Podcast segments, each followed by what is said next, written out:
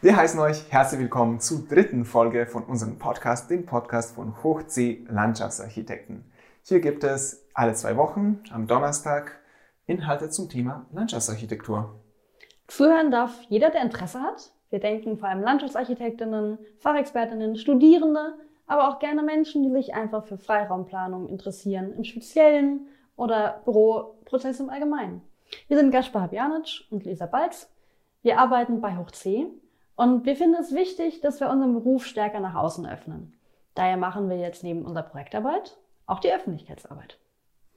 Und dadurch wollen wir auch einen Austausch innerhalb des Berufs starten und dazu Gespräche aus unserem Büro aufnehmen, ähm, zu prägen und auch nach außen zu tragen. Genau, roter Faden durch alle Folgen ist unser Leitbild. Gemeinsam, nachhaltig gestalten. Und wer die letzte Folge gehört hat, der weiß, Heute kommt nachhaltig als zweiter Baustein, als Überthema bei uns vor. Und wir sind auch wieder zu viert. Also gleiches Setting mit unserem Geschäftsführer Klaus Hermann, unserer Geschäftsführerin Lioba Lissner. Und wir wünschen euch viel Spaß. Dann würde ich sagen, wir fangen an mit ähm, unserer dritten Folge und mit dem zweiten Punkt von unserem Leitbild. Und zwar das Leitbild ne, ist ja gemeinsam nachhaltig gestalten und wir sind heute bei nachhaltig. Ja, und wir haben zum Einstieg vorhin schon mal so ein bisschen überlegt, nachhaltig in unserem Leitbild. Das war, glaube ich, der Begriff, der am meisten diskutiert wurde, wenn ich mich mhm. richtig erinnere. Nicht so sehr, weil wir uns gefragt haben, ob wir nachhaltig sein wollen. Ich glaube, das, äh, das war uns allen klar, sondern eher, dass wir so dachten, das ist ja auch irgendwie schon ganz schön abgedroschen, dieser Begriff. Und gibt es da nicht irgendwie noch was anderes, was das was das beschreibt, was wir eigentlich wollen. Ne? Mhm. Dann war die Frage, kann man einfach sagen, gemeinsam gut gestalten, aber bei gut versteht ja vielleicht nicht jeder, was wir da, was wir mit gut jetzt eigentlich alles meinen. Wir haben, glaube ich, auch noch ein paar andere Worte im, so im Topf. Und dann haben wir gesagt, naja, also nachhaltig beschreibt es schon am besten, dann ist es jetzt eben so. Ja? Auch wenn mittlerweile sich so viele diesen Begriff auf die Fahnen schreiben, ja. passt er doch am besten zu dem, was wir eigentlich wollen. Mhm. Und dem gehen wir ja heute noch mal ein bisschen auf den Grund. Mhm. Wir hatten dann vor, wenn ich mal wie so eine kleine Topliste das heute durchgehe, äh, ganz kurz die Kriterien mal so zu umreißen, nachdem wir jetzt versuchen, diesen Nachhaltigkeitsbegriff für uns zu deuten. Dann wollten wir so ein bisschen gucken, was bedeutet Nachhaltigkeit im Bürokontext, im externen Kontext, in unseren Projekten oder mit den Auftraggebern und Partnern. Und wie können wir das absichern, mhm. dass wir dann auch tatsächlich so wie so ein Standard entwickeln, der für uns hoch C auch äh, selbstverständlich wird und wo man auch sagen kann, hören Sie zu, wir haben, wenn wir uns sozusagen beauftragen und wenn wir ein Projekt machen, dann haben wir einen Kriterienkatalog, nachdem wir die Dinge abarbeiten und wo sie auch dann absichern können, dass wir äh, die Nachhaltigkeit ernst nehmen ne? und auch wirklich umsetzen. Beziehungsweise auch für uns festgelegt haben, was das nachhaltig ist. Genau. Was Lieber gerade meinte, wenn man einen Begriff nimmt, der sehr weit gefasst ist und viel mhm. benutzt wird, Richtig. dann muss man ja auch sagen, so, und wir stehen aber dahinter mhm. und benutzen ihn nicht nur als Modewort. Mhm. Genau. Deswegen finde ich gut, dass wir das auch in so einer Folge tatsächlich jetzt explizit erklären, was es für uns heißt. Mhm. Ja, weil für jeden kann Nachhaltigkeit ein bisschen anders aussehen und es gibt so viele allgemeine Definitionen. Wir wollen ja gar nicht jetzt wirklich das Thema aufmachen, was kann Landschaftsarchitektur für Nachhaltigkeit machen und die Welt dadurch ändern, sondern wirklich, was macht Hoch C mhm. dafür. Ja. Weil wir in so einem Grundsatz ähm, sozusagen Seminar noch sind oder im Grundsatzpodcast. Ja. Ähm, kann ich mich noch erinnern, als ich das erste Mal mich mit dem Begriff beschäftigt habe. Die meisten werden es wissen, aber vielleicht manche äh, von den Hörern äh, jetzt nicht, dass der Nachhaltigkeitsbegriff ja eigentlich aus der Forstwirtschaft kommt. Also nachhaltige Waldbewirtschaftung. Es darf nur so viel entnommen werden, wie nachwachsen. Da mhm. war mal so ein Prinzip schon, ich glaube, im 19. Jahrhundert. Und ähm, dass dann der neuere Nachhaltigkeitsbegriff eigentlich so aus so einem Drei-Säulen-Prinzip oder so einem Dreiklang von drei Begriffen irgendwie zusammengesetzt ist, ähm, dem ökologischen Aspekt, dem ökonomischen Aspekt und dem sozialen Aspekt. Und diese drei Säulen sollen eigentlich im Einklang miteinander und gleichberechtigt sozusagen mhm. ähm, aufeinander Bezug nehmen und sozusagen sich gegenseitig ähm, ausgleichen. Und danach richten sich eigentlich auch fast alle Nachhaltigkeitsbewertungssysteme. Äh, dass also diese drei Aspekte hinreichend berücksichtigt werden. Und das versuchen wir eben schon seit langer Zeit für uns auch so zu deuten. Und ähm, das erste Mal, sage ich mal, wo wir ein großes Projekt angezettelt haben, Liuba und ich, war das eigentlich mit dem Energiegarten. Mhm. Da war damals auch noch Horst hier mit, äh, mit engagiert, mhm. wo wir uns gefragt haben, okay, was können wir als Landschaftsarchitekten eigentlich beitragen zum Ausbau der erneuerbaren Energien, die wir als wichtig empfinden für ähm, die Zukunftsgestaltung unserer Gesellschaft. Wie können wir da als Landschaftsarchitekten Bilder entwerfen oder Konzept, an Konzepten mitwirken, damit erneuerbare Energien nachhaltig mhm. in der Landschaft integriert werden. Die Leute also so Energielandschaften. Ne? Genau, Energielandschaften. Ja. super Begriff, ja. Das war vor, denke ich mal, fast 20 Jahren. Ähm, und wie kann man diese Dinge sozusagen ökologisch, ökonomisch und sozial im Einvernehmen ähm, realisieren? Man sieht ja bis heute, was das für Probleme mit sich bringt, ja. das zu versuchen. Ne? Und das war aber ein sehr ambitioniertes Projekt. Allerdings, da waren wir unserer Zeit eigentlich fast so ein bisschen voraus, ja. könnte man sagen. Ne? Mhm. Also da lag der Fokus der anderen Mitwirkenden schon sehr auf der wirtschaftlichen Säule. Ja. Mhm. Und wir haben dann mit den anderen beiden Säulen gewunken und gesagt, aber das muss sich doch auch gut ins Landschaftsbild einfügen ja. und da muss man vielleicht irgendwie zur Not auf ein, zwei Windräder verzichten, damit die einfach besser stehen oder dass sich besser ins Gesamtkonzept integriert. Und das, waren, das war schwierig da damals. haben wir sehr viel gekämpft. Das war sehr schwierig damals. Wir hatten ja damals in der Lausitz äh, bei der IBA fürs Bücklerland das äh, Thema lanciert. Und da hatten wir die ganze Bergbaulobby natürlich gegen uns. Die haben gesagt, das ist alles Quatsch mit den erneuerbaren Energien, es funktioniert eh nicht. Mhm. Und dass wir mal irgendwann die Hälfte aus erneuerbaren Energien ähm, sozusagen bestreiten können in Deutschland, ist absolut illusorisch, geht nicht, ihr seid alles Scharlatane so ungefähr. Ne? Und ihr wollt uns nur die Kohle sozusagen hier streitig machen. Vor 20 Jahren. Das waren wirklich harte Kämpfe gegen mhm. uns kleinen Verein, den wir damals gegründet haben. Und inzwischen sind wir, dieses Jahr habe ich gerade gelesen, bei, haben wir durch diese starken Sonneneinstrahlung und Wind jetzt im Herbst und Winter, haben wir schon 50 Prozent des Stroms in Deutschland aus erneuerbaren Energien mh, hm, bereitstellen können in mhm. Deutschland. Das finde ich schon unglaublich. Mhm. Also, dass man auch manchmal so ein bisschen Utopien braucht, äh, auch wenn da alle Leute sagen, erstmal funktioniert nicht. Und da ist es uns aber auch schon aufgefallen, dass es natürlich Leute gibt, die wollten uns als Landschaftsarchitekten so ein bisschen missbrauchen als grünes Mäntelchen, ne? Ja, ja, ja, okay. Die haben dann so ein bisschen gesagt, ja, so, Gaspard, ja, so, vielleicht helfen die uns, dass wir unsere Windräder da äh, bauen können ja. und so, ne? Muss man also auch sehr aufpassen, dass man nicht äh, so einen grünen Mantel nur liefern soll, ja. um eine eigentlich vorrangig ökonomische Interessenslage so umzusetzen. Das ist die Gefahr bei einem Begriff, glaube ich, ja. sowieso. Nachhaltigkeit, mhm. ne? Es wird immer vor jedem Begriff so nachhaltige, das nachhaltige, jenes. Und auch die grüne Bauwirtschaft. Ja. Also meist ist es ja nach, wenn wir fertig sind, weniger grün als mhm. vorher. Mhm. Also auch das hat man sozusagen, natürlich haben wir an, den Anspruch, dass wir ökologischen Wert auch erhalten und stärken, aber wir sind nicht eine rein grüne Wirtschaft. Ja, das stimmt. Mhm. Das stimmt. Also das war so unser so mal ähm, engagiertestes Projekt in den frühen Tausenderjahren, ne? Finde sogar einen Begriff, wollte ich nur sagen, ja. Energiegarten, weil es äh, verspricht auch irgendwie eine gewisse Gestaltung dann gleich. Mhm. Es ist genau. nicht nur irgendwie wirtschaftliche Energie oder so mhm. technisch, sondern es hat auch was, es hat noch so einen Mehrwert. Ja. Was ein Garten, ja, ein Wachstum, ja, stimmt. Das ist auch. Also, brauchen wir uns nicht zu lange darauf aufzuhalten, es war auch kontrovers diskutiert worden, weil einige auch gesagt haben, Garten ist zu niedlich und zu klein. Also für manche Leute ist eben ein Garten doch eher was, auch wenn es riesige Gärten und Gartenlandschaften gibt, ähm, ist für den für das, was erneuerbare Energie im Landschaftsbild macht, zu verniedlichen. Jetzt heißt das eh Energiepark, ne, heutzutage. Mhm. Ja. Aber gleiche Sprache. Eigentlich also, Windpark, aber bei Windpark hat man dann nicht ja. mehr so ein... Nicht so positiv mehr. Ja, genau. Windgarten wäre ja viel schöner. Windgarten, ja. ja, weil, weil du jetzt, Luisa sagtest, wir, wir haben ja noch nicht den allumfassenden Nachhaltigkeitsbegriff für uns sozusagen ähm, als Kriterienkatalog entwickelt, sonst würden wir jetzt ja demnächst, glaube ich, ein Buch rausbringen und das mhm. irgendwie in die Welt äh, kundtun. Aber wir versuchen bei allen Projekten mh, das für uns neu auszuloten. Und wir haben auch ein paar Beispiele jetzt in der Vergangenheit äh, realisiert, wo wir, glaube ich, bestimmte Aspekte so doch so ein bisschen innovativ und neu ähm, umgesetzt haben. Ich erinnere mich an ein Projekt, das wir jetzt ganz aktuell machen. Äh, das ist ein Gewerbehof wo eigentlich auch der Standard gewesen wäre, das alte Betonsteinmaterial, das da vor 30 Jahren reingelegt wurde, äh, rauszuschmeißen und einen neuen schönen Belag reinzumachen. Wo wir jetzt gesagt haben, halt, der ist zwar jetzt nicht so wahnsinnig hübsch auf den ersten Blick, aber vielleicht können wir den doch retten und weil er noch technisch einwandfrei drin liegt, drin lassen. Das ist ja immer das Beste, was ich so gehört habe, dass man sozusagen äh, nicht äh, erstmal alles wegnimmt und dann neu macht, sondern dass man versucht, Dinge, die noch gut im Zustand sind, wie eine gut erhaltene Hose, die man nicht wegschmeißen sollte, sondern in den Kreislauf lassen sollte.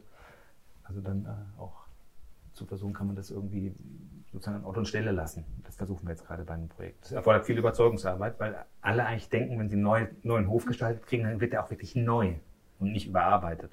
Ja, manche verbinden das auch neu und wird noch grüner und so. Aber ob ja. das nachhaltiger ist, nee, wenn man alles jetzt rausnimmt genau. und alles neu baut, mit Beton mhm. einfassen und Pflaster und so, ja. dann ist es nicht unbedingt nachhaltig. Das ist ja ganz interessant, weil du hast ja vorhin auch das, äh, das Wort benutzt, Kriterien. Es mhm. gibt ja nun diverse Kriterienkataloge, mit denen man Nachhaltigkeit mhm. angeblich messen kann, gerade in Bauprojekten, ne? diese Zertifizierungen, die es dann gibt, LEED und Green und mhm. DGNB ja, und so weiter und so fort.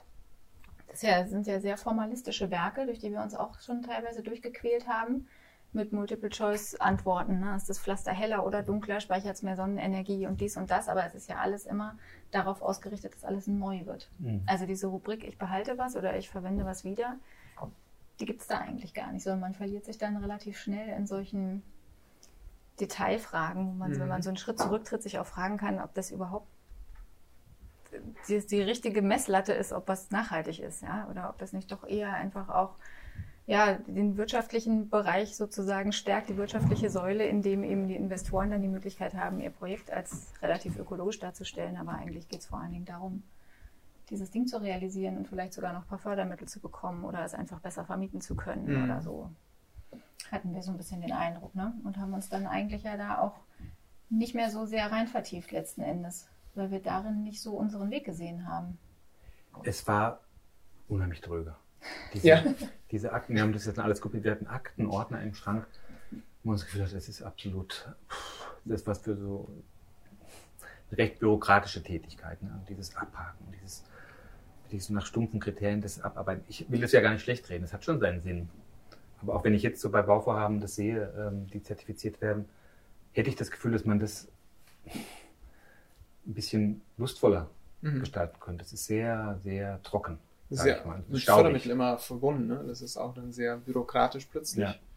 Das ist sehr ein bisschen staubig. Mhm. Das könnte man eigentlich so ein bisschen frischer machen, dass es eigentlich Spaß macht. Das war ja auch beim Energiegarten oder Energielandschaften unser Thema, dass wir gesagt haben, das muss Spaß machen, ja. erneuerbare Energien zu äh, etablieren. Und es darf nicht damit zusammenhängen, dass man den Gürtel enger schnallt und dass man sich jetzt mal endlich beschränken muss. Du darfst dies nicht, du darfst das nicht. Natürlich muss man bestimmte Dinge zukünftig mit Maß irgendwie äh, angehen, aber es muss eine Alternative geben, die genauso lustvoll ist wie das vegetarische Essen hm, für viele Menschen genauso lustvoll ist wie das Fleischessen, ja, mhm. aber es ist ein Prozess man muss es mit Spaß irgendwie machen können und nicht irgendwie mit und darum wäre eigentlich auch schön, wenn diese Zertifizierungssachen äh, so ein bisschen, äh, ich weiß nicht, wie man es machen kann, aber ein bisschen mehr Spaß machen würden. Ja. Die sind einfach sehr trocken. Und vielleicht auch ein bisschen elastischer sind, ne? um irgendwie mhm. neue Ideen auch abbilden zu können. Also ja. Ja, dann bewertet, dass man alles einfach so lässt, wie es ist. Mhm. Ähm, ist eine schwere Frage, ja. ja. Ja, ja. Zumal wir ja auch so bei uns jetzt die Erfahrung gemacht haben, wenn du dich dann wirklich rein vertiefst, ob ein bestimmtes Baumaterial wirklich irgendwie ökologischen Kriterien genügt, ne? dann, dann ist es ja schier zum Verrücktwerden, weil egal, wo du da reinstichst, stellst du fest, um Gottes Willen, eigentlich habe ich es nur gut gemeint, aber jetzt habe ich zwar ein besonders haltbares Holz, aber es kann nur aus Neuseeland kommen oder ähm, mhm. ja, was auch immer. Ich habe jetzt einen hellen Betonstein genommen, weil das diese Zertifizierung so vorsieht, dass ich dann besonders viele Punkte kriege, aber eigentlich ist Beton zu verwenden ja generell nicht besonders nachhaltig und so haben wir auch gemerkt, bei uns im Büro gab es erstmal schon eine ganz schöne Verunsicherung. Was man macht, macht man falsch. Ja? Wie kann man eigentlich sich da dieses Fachwissen drauf schaffen, tatsächlich mhm. halbwegs sicher zu sein, dass man jetzt die beste Lösung gefunden hat? Und da hatten wir jetzt so den Eindruck, dass diese Zertifizierungssysteme, die es gibt, einem da nicht unbedingt so sehr weiterhelfen, sondern dass das was diese Systeme hergeben, das kennen wir. Mhm. Ja, also mhm. helle Oberflächen, Beschattung, ähm, dem Standort angepasste Pflanzung, genug Fahrradständer. Also das sind so Dinge, wo man denkt, ja gut, aber das machen wir ja sowieso.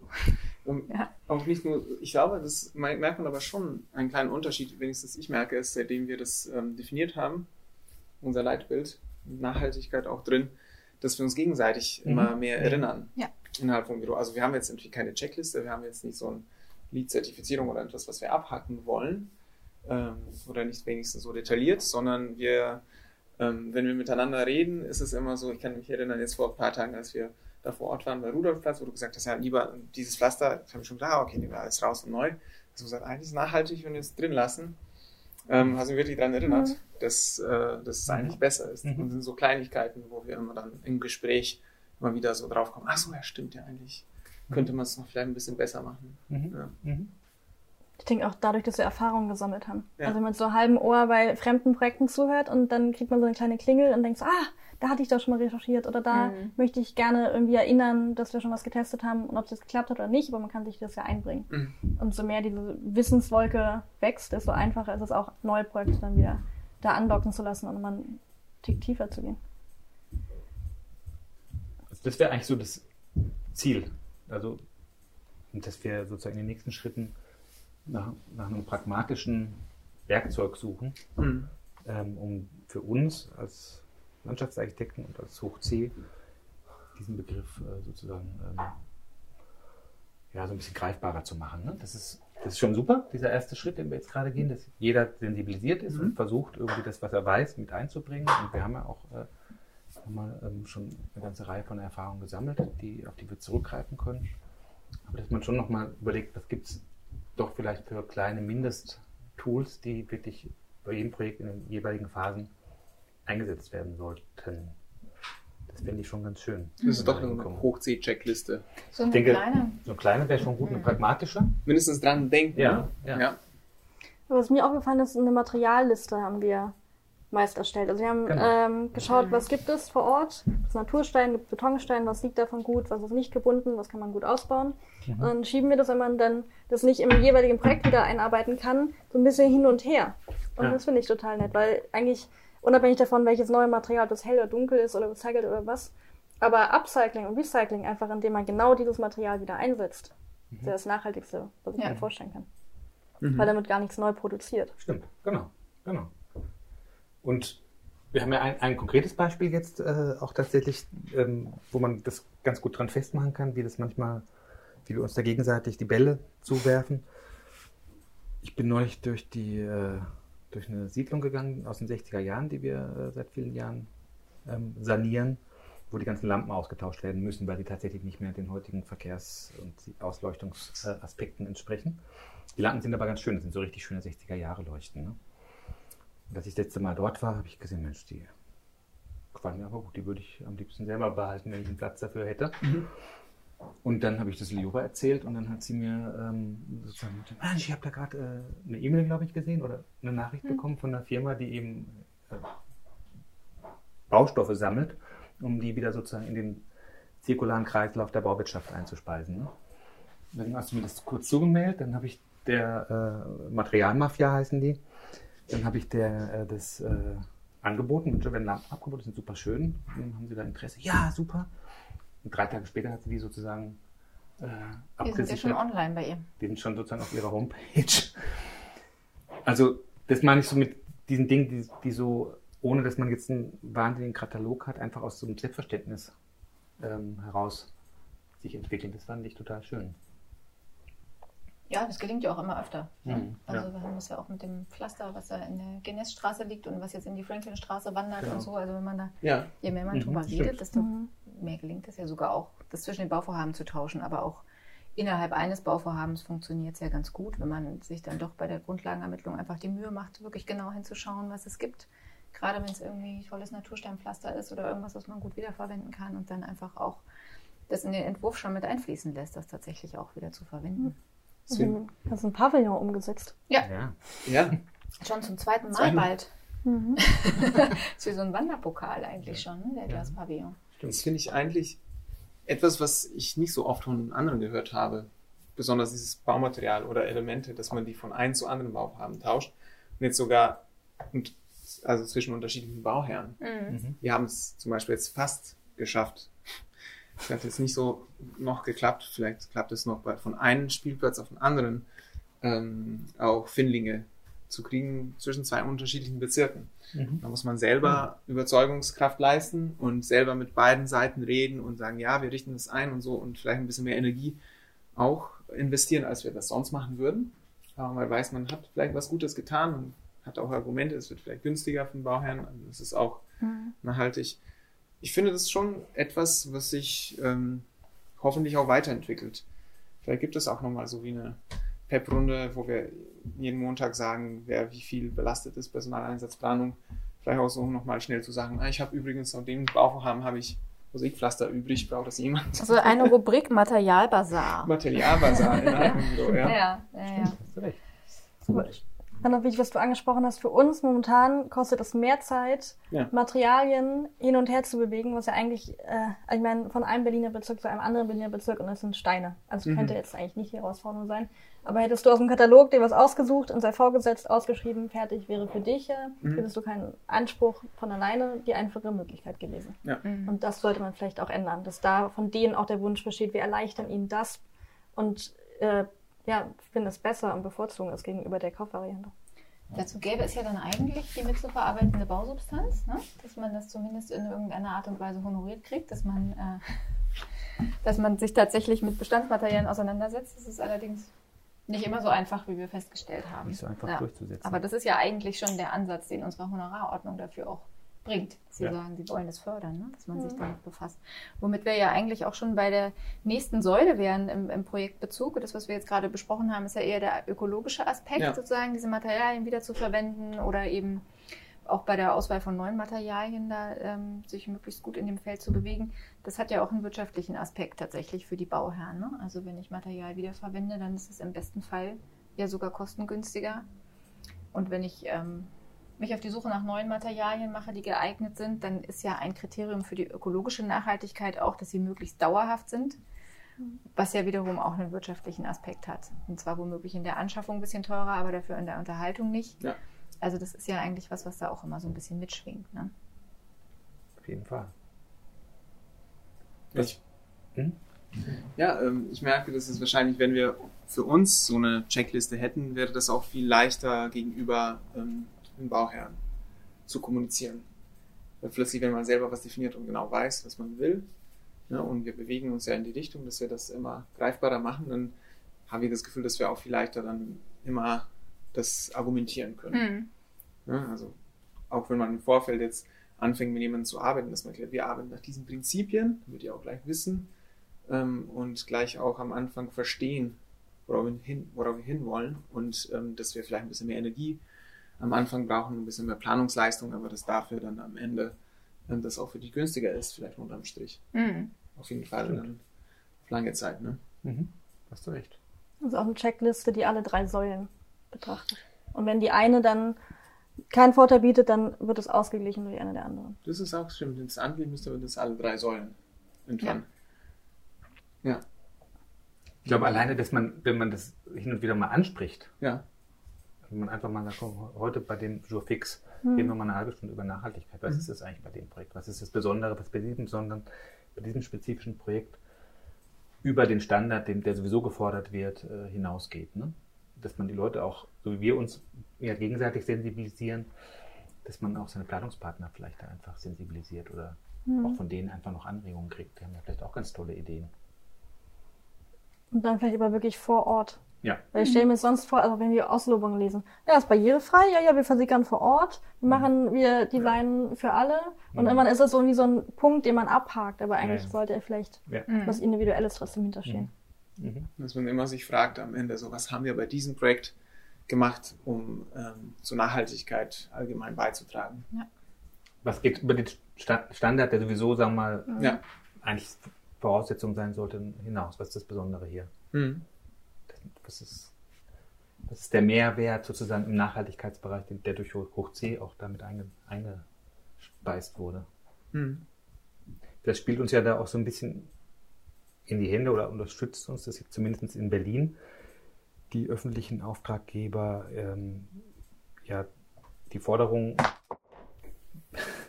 die Forderungen an ähm, Nachhaltigkeitsaspekte auch hochgeschraubt haben.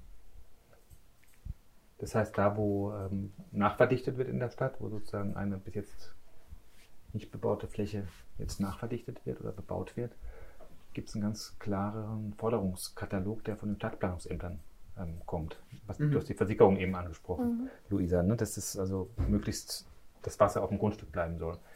Dann aber auch äh, Dachbegrünung vorzusehen, auch unter anderem, um dann wieder die Versickerungsmengen zu reduzieren. Also Dinge, wo man früher, oder Fassadenbegrünung werden einfach selbstverständlich gefordert. Der Biotopflächenfaktor wird wieder ernster genommen in den mhm. Bezirken. Das sind alles Dinge, die ja eigentlich früher, wo wir früher drum kämpfen mussten, dass der Bauherr ein bisschen mehr ähm, investiert hat anfangs, um, um mal, das Mikroklima zu verbessern mhm. und die ökologischen Verhältnisse auf der Baustelle zu optimieren. Und jetzt sagt er, okay, ich muss das machen, nicht nur weil es das Stadtplanungsamt fordert, sondern weil ich mein Wasser sonst nicht wegkriege zum Beispiel. Ne? Ja. Das ist eigentlich toll. Also wir sind eigentlich in einer Phase, wo wir auch so ein bisschen Rückenwind haben bei diesem Thema. Und du hast vollkommen recht könnten wir damit vielleicht äh, uns noch profilieren im Nachhaltigkeitsbereich, indem wir das bei jedem Projekt nochmal herausstellen, was ist das Besondere an diesem Projekt, äh, was, was da also besonders nachhaltig ähm, umgesetzt werden konnte. Ich glaube, das ist auch das ist gut. Ich finde eine Checkliste auf jeden Fall wichtig und zusätzlich da zu dieser Frage, weil dann kommen wir wahrscheinlich zu Ergebnissen, die wir nicht ähm, vorhergesehen haben. Einfach vielleicht neue innovative Ideen, ein Punkt auf der Check, der nicht, noch nicht auf der Checkliste war und der vielleicht dann permanent drauf bleibt. Also das mhm. finde ich einen guten Ansatz, wenn man mhm. erstmal, man hat zwar unsere Punkte, die man immer sich anguckt, aber dann stellt man sich nur die Frage, aber darüber hinaus gibt es noch spezifisch bei dem Projekt vielleicht noch was, was wir machen können. Eigentlich haben wir das ja schon immer ähm, auf, uns auf die Fahnen geschrieben, aber noch nicht äh, ganz konsequent umgesetzt, diese Evaluierung. Ja. Dass man eben am Nach, im Nachhinein auch mal, also im Vorhinein guckt, okay, wie kann ich das möglichst optimal umsetzen, das Projekt, und im Nachhinein guckt, wie ist uns das gelungen. Mhm. Und zwar vielleicht auch auf alle drei Begriffe, ne? gemeinsam nachhaltig gestalten.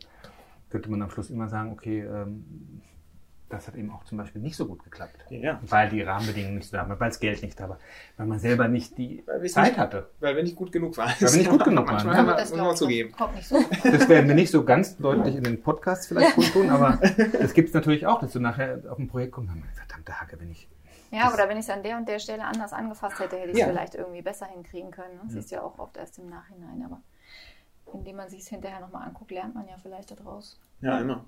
Wie auch die Widersprüche, oder? Mir fällt ein Beispiel ein, wo wir alle Spielgeräte recycelt haben und weil wir unbedingt das nachhaltig machen wollten. Und dann fragt man sich, hätte man es gestalterisch vielleicht anders, besser gelöst, hätte man sie neu gekauft. Mhm. Also dann kann man ja auch vielleicht überlegen, wo gibt es denn Grenzen? Wo ja, entscheidet man mal? abwägen, ne? zugunsten genau. von welchem mhm. Aspekt man dann entscheidet. Ja. Mhm. Also was ich zumindest festgestellt habe, weil du auf diese Rahmenbedingungen gerade eingegangen bist, Klaus, was jetzt im Land Berlin einfach Vorschrift ist, zum Beispiel, dass du kein Wasser mehr in den Kanal einleiten darfst oder so mhm. gut wie keinen. Das hat mir jetzt schon öfter irgendwie in die Karten gespielt, insofern, als ich dann den Bauherren das auch mal erklären konnte, was dahinter der Sinn ist. Mhm. Ja, die wollten sich das vorher gar nicht unbedingt anhören, sondern haben dann gesagt, ja, Dachbegründung ist irgendwie, ich glaube, das ist teurer, ja, glauben das einfach und mehr wollen sie dann gar nicht hören. Und das Versickern ist auch irgendwie Unsinn und jetzt müssen die das aber. Und dann kann man denen da tatsächlich mal auch so einen kleinen Input geben, dass sie das verstehen, was da der Sinn dahinter ist. Und ähm, ich hatte den Eindruck, sie können sich dann auch leichter damit anfreunden, dass sie es jetzt machen müssen. Wenn sie irgendwie wissen, okay, es hat einen ökologischen Sinn mhm. und der wäre ihnen vielleicht sonst jetzt nicht so prioritär vorgekommen, aber wenn sie es eh machen müssen, ist es auch schön, wenn es dann wenigstens einen ökologischen Nutzen hat.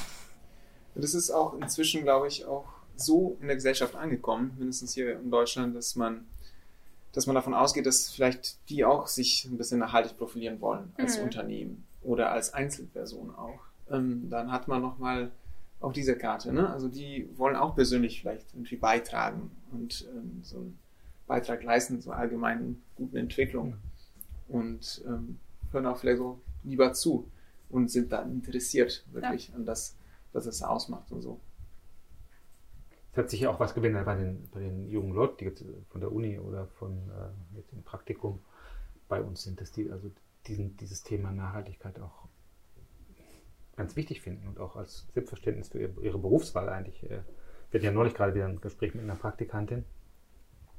Da haben wir so gemerkt, dass wir vom Büro erzählt haben, dass äh, das ein ganz wichtiger Aspekt bei ihr eigentlich ist, warum sie Landschaftsarchitektur studiert.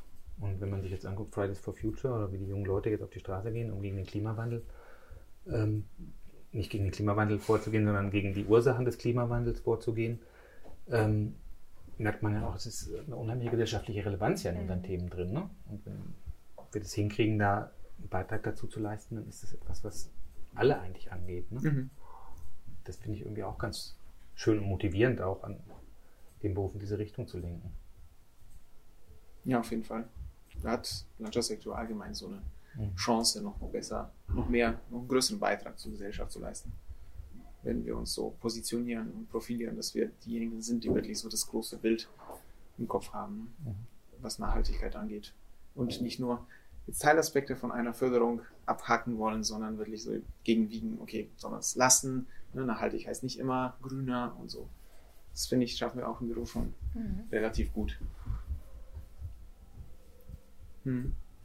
Du hattest vorhin, Lioba, noch äh, angeregt, dass es ja nicht nur die Nachhaltigkeit gibt, äh, sozusagen in Form der Projekte oder in Form der Zusammenarbeit mit unseren externen Partnern.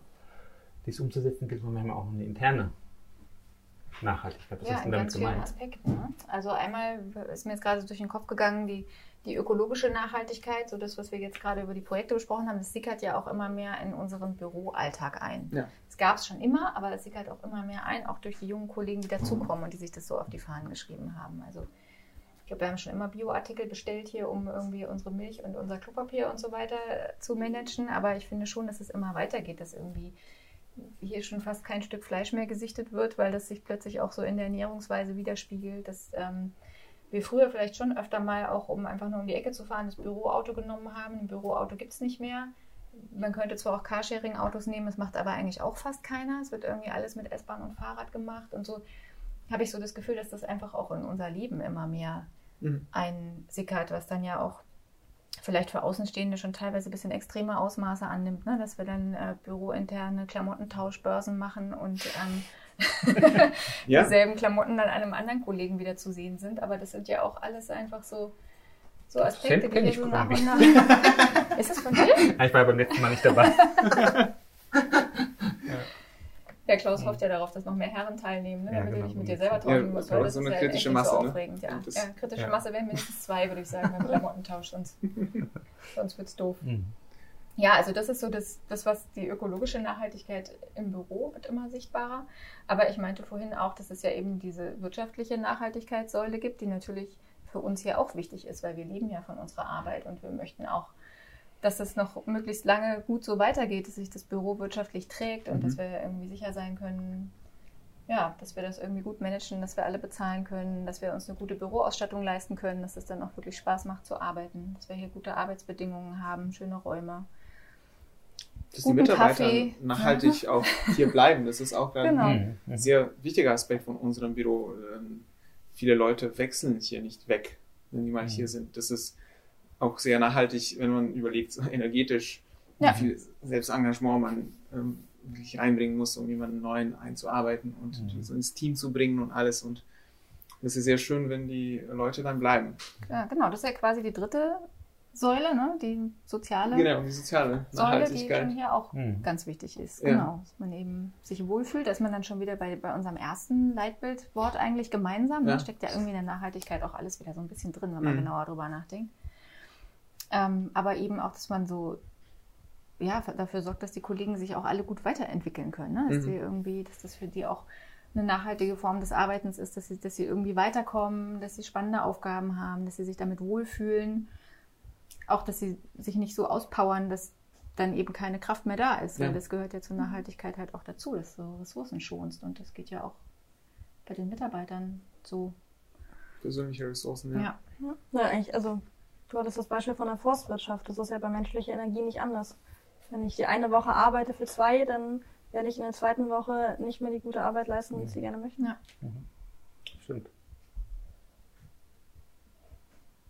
Es geht also im nächsten Schritt, ich fand das jetzt nochmal super, super Beispiel, weil das so äh, motivierend ist eigentlich, dass man sich sagt, okay, wir wollen uns weiterentwickeln. Und eigentlich ist das Thema Nachhaltigkeit eben nicht äh, sowas Staubtrockenes, mhm. das eigentlich einen dazu zwingt, den Gürtel enger zu schlagen, alles irgendwie ja auch pessimistisch fast so zu sehen, sondern es hat was ganz Positives, was uns unsere Zukunft absichert. Ne? Und weil es, äh, wenn man das jetzt nicht zu sklavisch irgendwie angeht, eigentlich auch Spaß macht.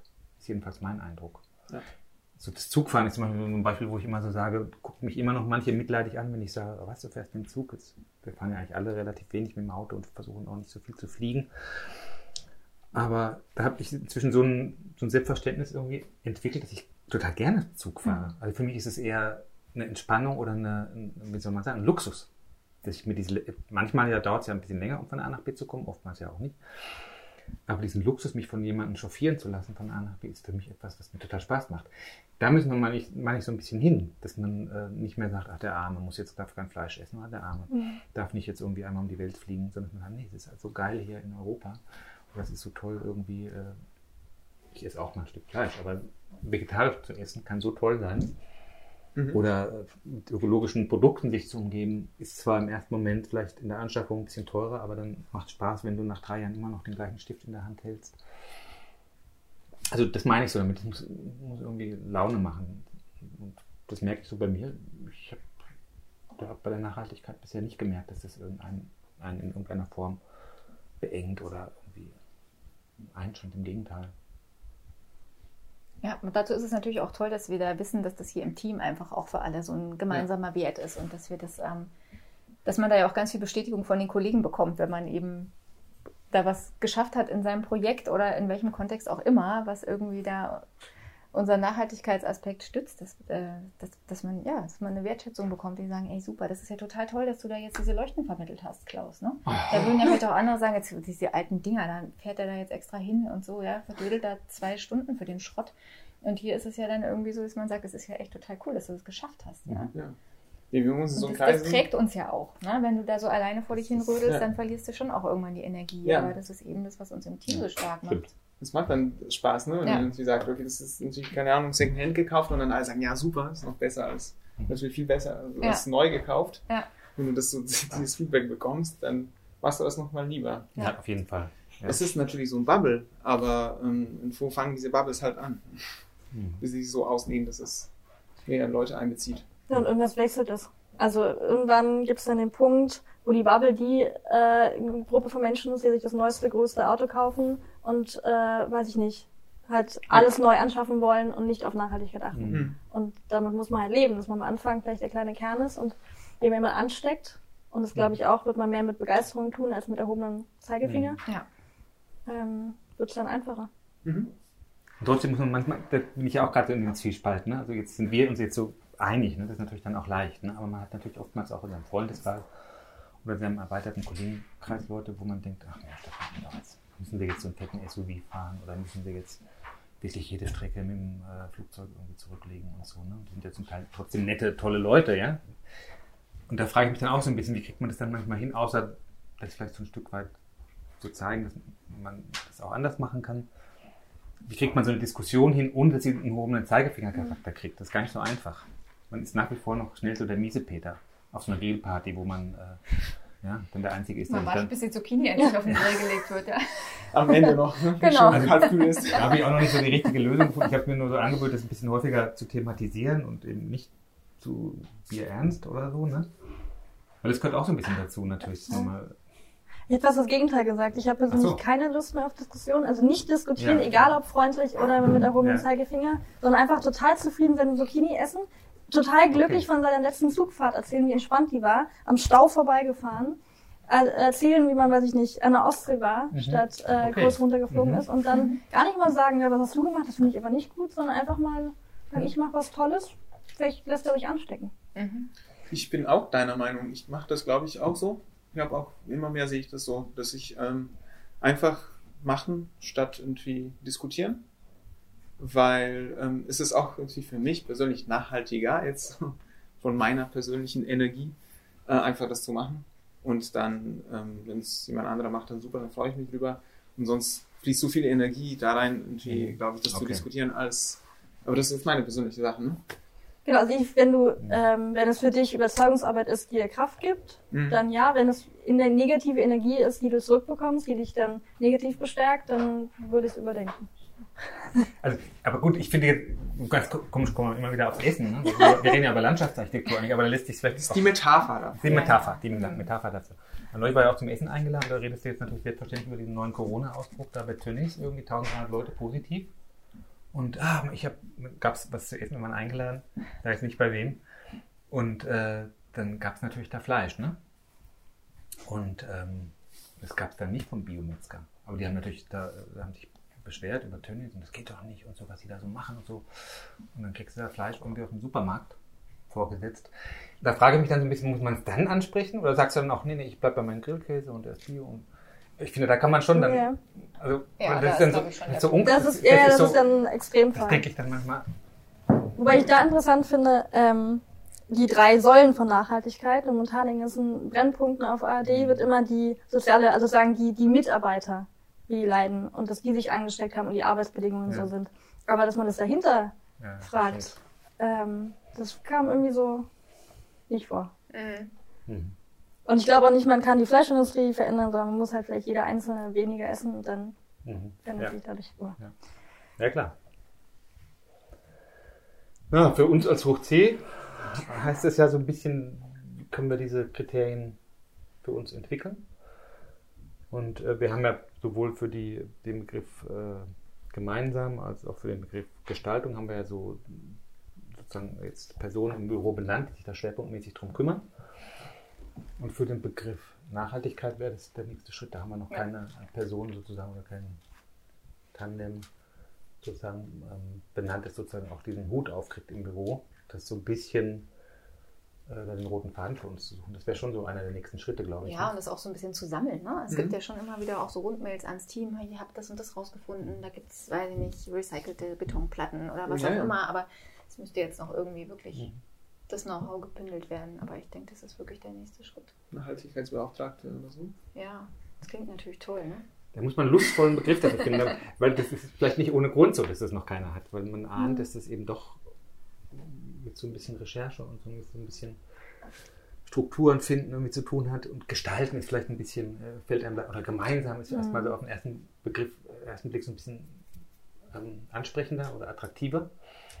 Muss mal gucken, wie man den Nachhaltigkeitsbegriff noch ein bisschen attraktiver formuliert. Oder habt ihr darüber nachgedacht, ob man den besetzt mit einer Person, die zwar Landschaftsarchitektur kennt, aber aus einer anderen Richtung kommt, die vielleicht genau das mag, dass sie auch gut. Theoretisch arbeitet und Sachen recherchiert und in die Tiefe geht, also auf einer wissenschaftlichen Ar Mhm. Art und Weise und nicht, wie sieht es am Endeffekt aus, weil das wäre wieder unser Part. Hast du recht. Könnte man auch drüber Das nachdenken. Ja. interessant. Mhm. Weil ich glaube, da muss man, also es muss der Person wirklich Spaß machen. Das Ja, muss wirklich das Ziel sein. Und Mhm. man muss es wirklich lieben, damit man wirklich dann andere gut unterstützen kann. Mhm. Ähm, und ich glaube, das muss man vielleicht nicht mal so, so darstellen, als ob es, ja, es, eigentlich, es wird super, es wird super, vertrauens. ähm, sondern vielleicht äh, schauen, welche Person wirklich das mag und machen will. Ja. Könnte ich mir auch vorstellen. Das ist ein wichtiges Thema, ja. Ich habe das Gefühl, dass du das schon sehr oft magst, Klaus, dass du immer so fragst, ja, und habt ihr da nochmal nachhaltig das überlegt und wie ist es mit dem Pflaster und ähm, solche Sachen? Also es kommen schon sehr oft diese Fragen zum Thema Nachhaltigkeit von dir Ja, auch. du bist schon ein bisschen so diese Checklist oder dieses Korrektiv im Hintergrund, dass du dann Ja. immer sagst, Ja. ähm, ist Danke. es, aber habt ihr das denn da jetzt eigentlich auch bedacht? Und das ist auch gut, Mhm. das ist super. Mhm. Mir macht es auch Spaß, von daher. Ja? ähm, Also, Jetzt haben wir jemanden. Mist. Geht ganz schnell. Ich würde in jedem Fall da gerne dabei sein, in dem, also da, ich würde das schon gerne mit an, Ja. anleiten, aber so für diese wir, Strukturbildung im Hintergrund, das war äh, vielseitig interessiert, aber was so diese diesen ähm, ganz klar strukturierten Faden angeht, den man dann so hinter, äh, dahinter legen müsste und das auch immer wieder so, dass das so wie selbstverständlich sich, sich da drin einsortiert, da bräuchte ich glaube ich noch jemanden, der das, der damit macht. Mhm. Aber jetzt suchen wir uns mal. Oder fragen mal rum. Johanna duckt sich schon weg da hinten. Ja. Nein, Ja, eigentlich Stellenausschreibung per Podcast. nein. Ja, Genau, ja. genau. Es muss nicht zwingend ein Vegetarier sein, oder? Hm.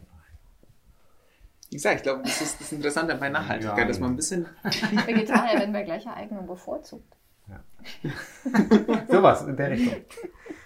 ja, Ja, das also ist wirklich, ist wirklich inter interessant. Man könnte sich diese, diese äh, Stelle, die sozusagen die Nachhaltigkeitskriterien im La- Landschaftsarchitekturbüro verantwortet, wirklich mal so ein bisschen beschreiben. Was, Mhm. was, was müsste der so mitbringen? an Vorkenntnissen und auch Begeisterungsfähigkeit und auch Selbstverständnis. Ja, und auch nicht so zu, also zu vielen Themen, also nee. zu vielen Schichten unserer Büroarbeit, weil ich zum Beispiel frage mich öfter, ne, wir haben zum Beispiel letztens neue Stifte bestellt oder so, oder wollten vor ein paar Wochen, ein paar Monaten, paar Monaten schon wahrscheinlich. Und da haben wir uns gefragt, okay, gut, ist das jetzt, wie wissen wir, ist, wir wissen, dass wir nicht einzeln verpackte Stifte bestellen wollen, aber wie kann ich jetzt vergleichen? Vielleicht sind die einzelverpackten nachhaltiger als die anderen. Ja. Kannst du nirgendwo überprüfen. Ich habe ich will, ich habe keine Ahnung, wo ich anfangen soll, genau. sowas zu überprüfen. Aber ich glaube, es gibt vielleicht Leute, die das mögen und so ein bisschen äh, Recherche in der Tiefe und dann wissen die auch, wonach zu gucken und ähm, können anderen auch sagen. Also ich glaube, wie du gesagt hast, ne, ähm, vorher, wir bestellen auch das Bio-Essen und so ins Büro. Und es geht so in viele Ecken des Bürolebens, ähm, kann das reinfließen. Mhm. Mhm. Wo du das jetzt ansprichst, äh, ideal wäre eigentlich so ein Filter den man davor schalten könnte. Also, wie wir im Bioladen vielleicht äh, gerne einkaufen gehen, weil wir wissen, okay, da ist eine gewisse Garantie da, dass die Produkte irgendwie regional und fair äh, und bio hergestellt sind. Oder vielleicht auch in Klamottenläden, die einen bestimmten ähm, Standard haben. So würde man ja eigentlich auch gerne dann seine Materialien und seine Büro äh, äh Dinge irgendwie beschaffen. Da gibt es ja auch ein paar bei den Büromaterialien zum Beispiel Hersteller, die sich das auf die Fahnen schreiben. Mhm.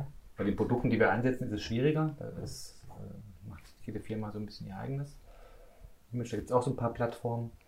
Aber allein das müssten wir mal äh, noch vertiefender recherchieren. Was gibt es eigentlich schon an Strukturen, wo wir sagen können, okay, äh, wenn wir da und da bestellen, können wir zumindest sicher sein, dass bestimmte Nachhaltigkeitsstandards eingehalten werden.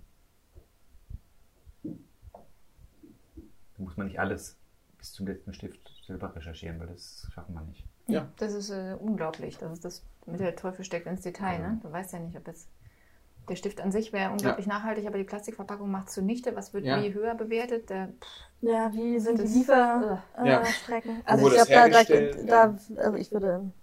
Aber beim Pflasterstein ist es ja, ist es ja genauso, ne? dass man sich fragt, wo, was, die kommen aus China, um Gottes Willen. Denkt man natürlich erstmal, und das ist auch berechtigt, ja. muss das sein. Können die nicht regionaler irgendwie hergestellt werden?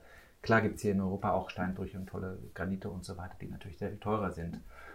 Aber, das, aber sag mal, diese Lieferketten mit einem Schiff von China hierher auf großen Dampfern ähm, können ja alleine von der Energie theoretisch sogar äh, eigentlich nur, nur unbedeutend äh, unökologischer sein als ein Stein von hier.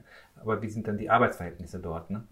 Ja, so viel fließt da Wahnsinn. rein. Ne? Und das alles zu recherchieren ja. äh, ist schon sehr aufwendig. Man verlässt sich da manchmal auch so ein bisschen auf sein Bauchgefühl oder auf ein Zertifikat, mhm. das dann einer irgendwie da drauf stempelt. Mm, also das ist schon spannend, aber ich glaube, man würde sich da sehr verdient machen. Man ja. müsste vielleicht auch mal im BDLA gucken, ne? Ja. Was gibt es da, für, da für, für, für, für, Fachgruppen, die sich da mit diesem Thema schon beschäftigen? Ich glaube, es wären viele anderen auch ja. daran interessiert. Ja.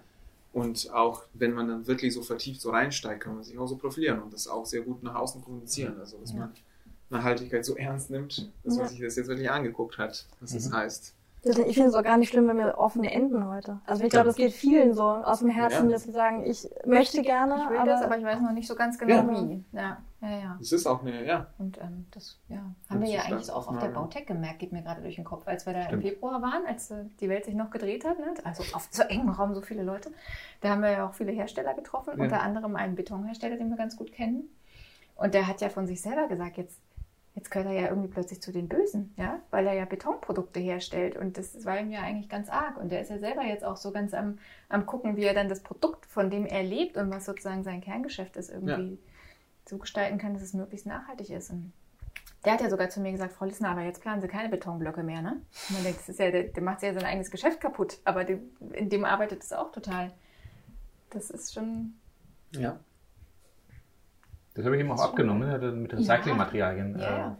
Äh, arbeitet er jetzt ganz stark, ähm, um seine Betonblöcke wenigstens von der Energiebilanz ein bisschen besser darzustellen. Macht schon Sinn. Die sahen mhm. klasse aus. Ja. Du hast alles so einen Leitfaden durch diese Folge heute. Gibt es noch einen offenen Punkt? Das müsstest du sagen, weil ähm, das kann man nicht lesen. Nachhaltig schreiben. Das hätte, glaube ich, Gaspar ja, schon in einer anderen Podcast Folge mal gesagt. Er sich das schon gewünscht, aber es gibt eben auch Wünsche, die nicht so einfach zu erfüllen. Ich habe es auch nur für mich aufgeschrieben, von mhm. daher. Aber das war eigentlich der, der vierte Punkt war eben, wie können wir das, was wir noch gar nicht als Kriterien ähm, äh, sozusagen abschließend definiert haben, wie können wir das absichern? Wie können mhm. wir das über eine Person oder über ein Team sozusagen in den nächsten ein, zwei Jahren vielleicht äh, sozusagen so zum, zum greifbaren und lustvollen Standard machen, dass wir dann sagen, okay, das ist unsere Checkliste, nach der gehen wir vor. Die wird immer weiterentwickelt, aber die hat einfach, äh, gehört einfach zum Standard dazu. Mhm. Und super, weil es auch verbunden ist mit vielen von unseren anderen Aspekten, ja. mit gemeinsam, was wir bei der vorherigen Folge hatten. Ja, also wir haben vorher auch gesprochen, wir haben jetzt immer mehr so, also jeder von uns hat natürlich Verantwortlichkeiten und wenn man diese bekommt, dann nimmt man es auch ernst und man fühlt sich auch irgendwie besser im gesamten Team. Ich glaube, wenn man so eine Rolle langsam ausformuliert oder eine Gruppe, die sich damit beschäftigt, ähm, ist das ein gutes Rezept, um zu so einem Ergebnis in Bayern zu kommen, wo wir hinwollen.